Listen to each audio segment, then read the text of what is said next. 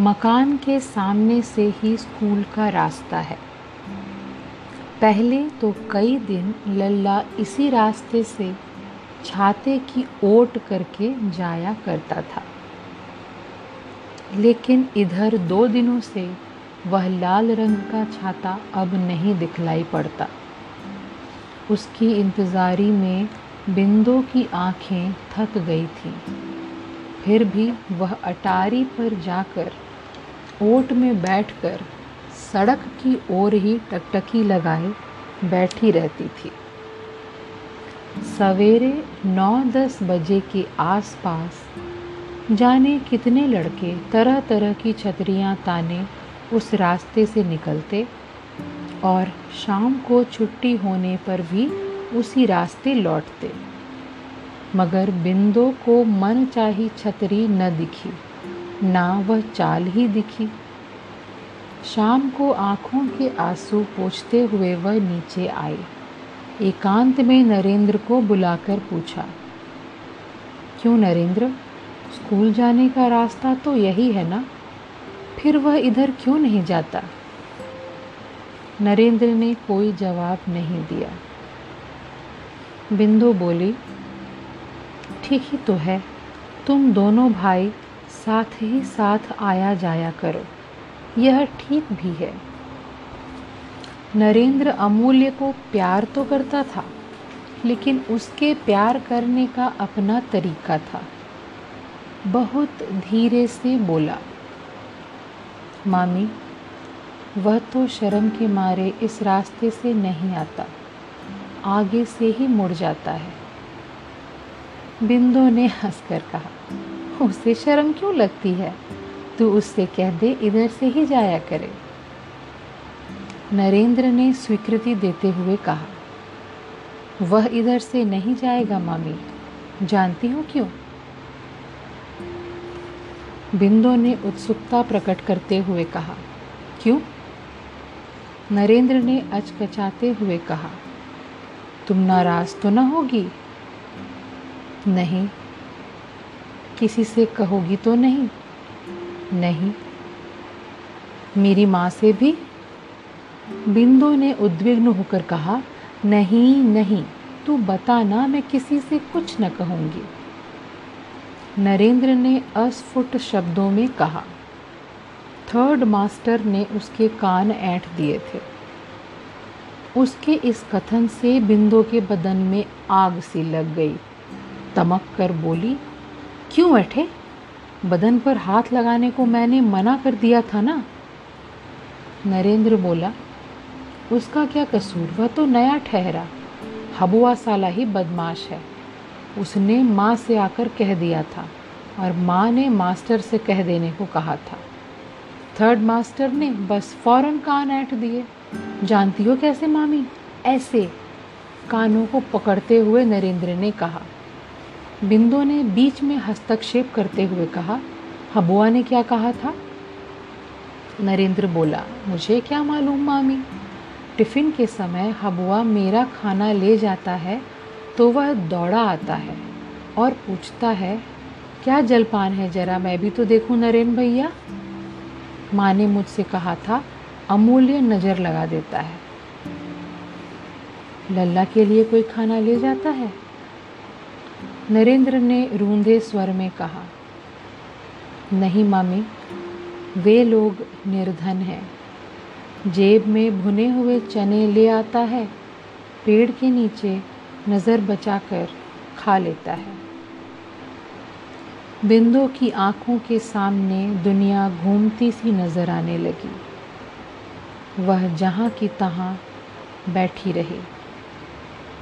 कुछ क्षणों बाद बोली नरेंद्र, तू जा अब। रात्रि में काफ़ी कहने सुनने के बाद बिंदु खाने बैठी, लेकिन उससे खाया न गया। अंत में तबीयत ठीक न होने का बहाना कर उसने खाना नहीं खाया। दूसरे दिन भी अनमनी सी पड़ी रही। किसी से उसने बात भी नहीं की। कोई युक्ति नहीं सूझी उसे। वह आशंकित हो उठी। उसे लगा कि कहीं बात बढ़ न जाए। तीसरे पहर भोजन के वक्त वह पति के साथ बैठी, पर उसकी नज़रें कहीं और थीं। किसी भांति वह अपने को एकाग्र नहीं कर पा रही थी। बत्ती जल रही थी। अध खुली आँखों से माधव कुछ पढ़ रहे थे। बिंदु पैताने आकर बैठ गई। माधव ने सिर उठाया और कुछ पूछा, क्या है? बिंदु सिर झुकाकर पति के पाँव का नाखून काटने लगी। पत्नी के मन की बात का अनुभव कर माधव ने करुण स्वर में कहा, मैं तुम्हारे मन की बात समझता हूँ बिंदु, मगर मेरे पास रोने से तो समस्या हल नहीं होगी। उन्हें ही मनाओ। बिंदु वास्तव में रुआसी हो उठी थी, बोली, तुम ही जाओ। मैं जाऊँ? क्या कह रही हो? कसूर मेरा है, कान पकड़ती हूँ, तुम उनसे बात तो करो। न, मुझसे न होगा। कहने के साथ ही माधव ने करवट ली और सोने का उपक्रम करने लगे। बिंदु काफ़ी देर तक आस लगाए बैठी रही, मगर कोई उत्तर न पा वह चुपचाप उठ चली गई। पति के इस व्यवहार से उसका हृदय विक्षुब्ध हो उठा। उसे लगा जैसे किसी ने मनों पत्थरों का बोझ उसकी छाती पर रख दिया हो। उसे ऐसा अनुभव हुआ कि सभी ने उसे ठुकरा दिया है। दूसरे दिन सुबह यादव ने छोटी बहू के जाने की अनुमति हेतु एक पत्र लिख भेजा। उस पत्र में बिंदु के पिता के बीमार होने की बात लिखी हुई थी। साथ ही यह भी निर्देश था कि वह जल्दी रवाना हो जाए। नेत्रों में आँसू लिए बिंदु गाड़ी पर सवार हुई। मिसरानी ने गाड़ी के पास पहुंचकर कहा पिताजी के अच्छा होते ही जल्दी आ जाना बहू जी। गाड़ी से उतरकर बिंदु ने मिसरानी के पाँव छुए। मिसरानी सकुचा गई। बिंदु का यह स्वरूप किसी ने कभी नहीं देखा था। अपने को संयमित करते हुए उसने कहा, कुछ भी हो मिसरानी जी, तुम ब्राह्मणी हो। मुझसे उम्र में भी बड़ी हो। आशीर्वाद दो कि अब मेरा लौटना न हो, यह मेरी अंतिम यात्रा हो। प्रत्युत्तर में वह ब्राह्मणी कुछ न कह सकी। बिंदु के मलिन व कृषकाय चेहरे की ओर देखकर वह रो दी। एलोकेशी भी वहाँ मौजूद थी। वह भी बोल पड़ी, कैसी बातें कर रही हो छोटी बहू?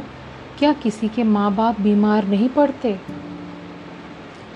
बिंदु चुप रही। मुँह फेर कर उसने आंचल से आँखें पोंछ ली। कुछ क्षणों तक चुप रहने के उपरांत बोली, प्रणाम करती हूँ बीबी जी। अच्छा चलूँ अब। बीबी ने कातिर होकर कहा, जाओ बहन, मैं तो हूँ ही यहाँ, सब कुछ देख लूँगी। बिंदु ने फिर कुछ न कहा। कोचवान ने गाड़ी हाँक दी। अन्नपूर्णा ने जब मिसरानी के मुँह से यह बातें सुनी तो चुप हो रही। इससे पहले लल्ला को छोड़कर बिंदु कभी अकेली मायके नहीं गई थी। महीने भर से अधिक हो गया था। उसने एक बार भी उसे नहीं देखा था। उसकी व्यथा को अन्नपूर्णा ने समझा। रात में पिता के पास पड़ा लल्ला कुछ कह रहा था। दिन के उजाले में कथरी सीती हुई अन्नपूर्णा ने निश्वास ली कि सहसा उसके मुँह से निकल पड़ा। राम राम, जाते समय उसने यह क्यों कहा कि यह जाना उसकी, उसका आखिरी जाना है? माँ दुर्गा कुशल करे कि बहू सकुशल वापस लौट आए। पत्नी के मुख से ऐसी बातें सुनकर यादव बोल उठे, तुमने अच्छा नहीं किया बड़ी बहू। मेरी बहुरानी को परखने की तुमने चेष्टा ही नहीं की। तुम में से कोई भी उसे पहचान नहीं पाया। अन्नपूर्णा ने अपने को संयमित करते हुए कहा, वह भी तो एक बार जीजी कहकर पास नहीं फटकी। अपने लड़के को तो वह बलपूर्वक ले जा सकती थी। कौन उसे रोक सकता था? उस दिन उतनी मेहनत करके घर जा रही थी कि न जाने कितनी कड़ी बातें सुना डाली। यादव ने बीच में बाधा देते हुए कहा, बहू रानी के मन की बातें मैं ही समझता हूँ। यदि तुम माफ़ नहीं कर सकती तो बड़ी ही क्यों हुई? जैसी तुम हो, वैसा माधव है। मालूम पड़ता है तुम दोनों ने साजिश करके मेरी बहू रानी के प्राण ले लिए। अन्नपूर्णा के नेत्रों से टप टप आँसू गिरने लगे। लल्ला ने पूछा बाबूजी, क्या माँ नहीं आएगी? आँखें पोछती हुई अन्नपूर्णा बोली छोटी माँ के पास जाएगा तो? लल्ला ने अस्वीकृति देते हुए कहा, नहीं। क्यों? छोटी माँ तेरे नाना के पास गई हैं। तू भी कल चला जा। लल्ला खामोश ही रहा। उसे मौन देख यादव ने पूछा, जाएगा रे लल्ला? तकिए में मुँह छिपाते हुए लल्ला ने पूर्ववत कहा, नहीं। कुछ रात रहे, यादव काम पर जाने की तैयारी करने लगते थे। पाँच छः दिन की बात है। एक दिन शेष रात्रि में तैयार होकर तमाकू पी रहे थे। अन्नपूर्णा ने तभी बीच में बाधा देते हुए कहा, काफ़ी देर हो रही है, सवेरा होने को है। यादव ने व्यग्र होकर हुक्का रख दिया और बोले आज मन बहुत भारी सा है बड़ी बहू। रात को मुझे ऐसा लगा जैसे बहू रानी दरवाजे की ओट में खड़ी हुई है। उसके बाद वे उठे और दुर्गा दुर्गा कहकर चल दिए। सवेरे अन्नपूर्णा बड़े अनमने मन से रसोई घर का काम कर रही थी। तभी नए घर के नौकर ने आकर खबर दी कि बाबू कल रात को ही फरास डांगा चले गए हैं। शायद छोटी बहू की तबीयत कुछ ज़्यादा बिगड़ गई है। अपने पति की प्रातःकाल की बात याद करके अन्नपूर्णा की छाती भय से काँप गई। उसने फिर भी पूछा, क्या बीमारी है रे?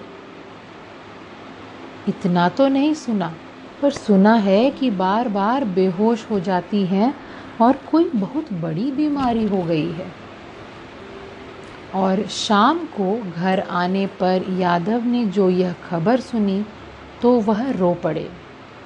बोले, कितनी साध से मैं यह सोने की मूर्ति घर में लाया था बड़ी बहू। तुमने उसका मूल्य न समझ उसे पानी में बहा दिया है। मैं तो तत्काल ही जाऊँगा। दुख, ग्लानि और पश्चाताप के कारण अन्नपूर्णा की छाती फटने लगी। शायद छोटी बहू को वे अमूल्य से भी ज़्यादा प्यार करती थी। अपनी गीली आँखें पोंछकर ज़बरदस्ती पति के पैरों को धोकर उन्हें संध्या के लिए बैठाकर वे आकर अंधेरे बरामदे में बैठ गई। थोड़ी ही देर बाद माधव की आवाज़ आई। अन्नपूर्णा किसी आशंका से कांपती हुई, जी जान से अपनी छाती थाम कर दोनों कानों में उंगली डालकर और जी कड़ा करके बैठी रही। रसोई घर में अंधेरा देखकर माधव इधर वाले कमरे में आया और अंधेरे में ही अन्नपूर्णा को पहचान कर बड़े सूखे स्वरों में बोला शायद सुन लिया होगा भाभी। अन्नपूर्णा हाँ या न भी न कह सकी। न सिर ही उठा सकी। माधव ने फिर कहा, अमूल्य का एक बार जाना बहुत ज़रूरी है भाभी। शायद उसका आखिरी समय आ गया है। औंधी गिरी अन्नपूर्णा दहाड़ मार कर रोने लगी। यादव दूसरे कमरे से पागल की तरह दौड़ते हुए आए और चिल्ला कर बोले, ऐसा नहीं हो सकता माधव। मैं कहता हूँ ना कि ऐसा नहीं हो सकता। अपने जाने और अनजाने में भी मैंने किसी को कभी कोई दुख नहीं दिया।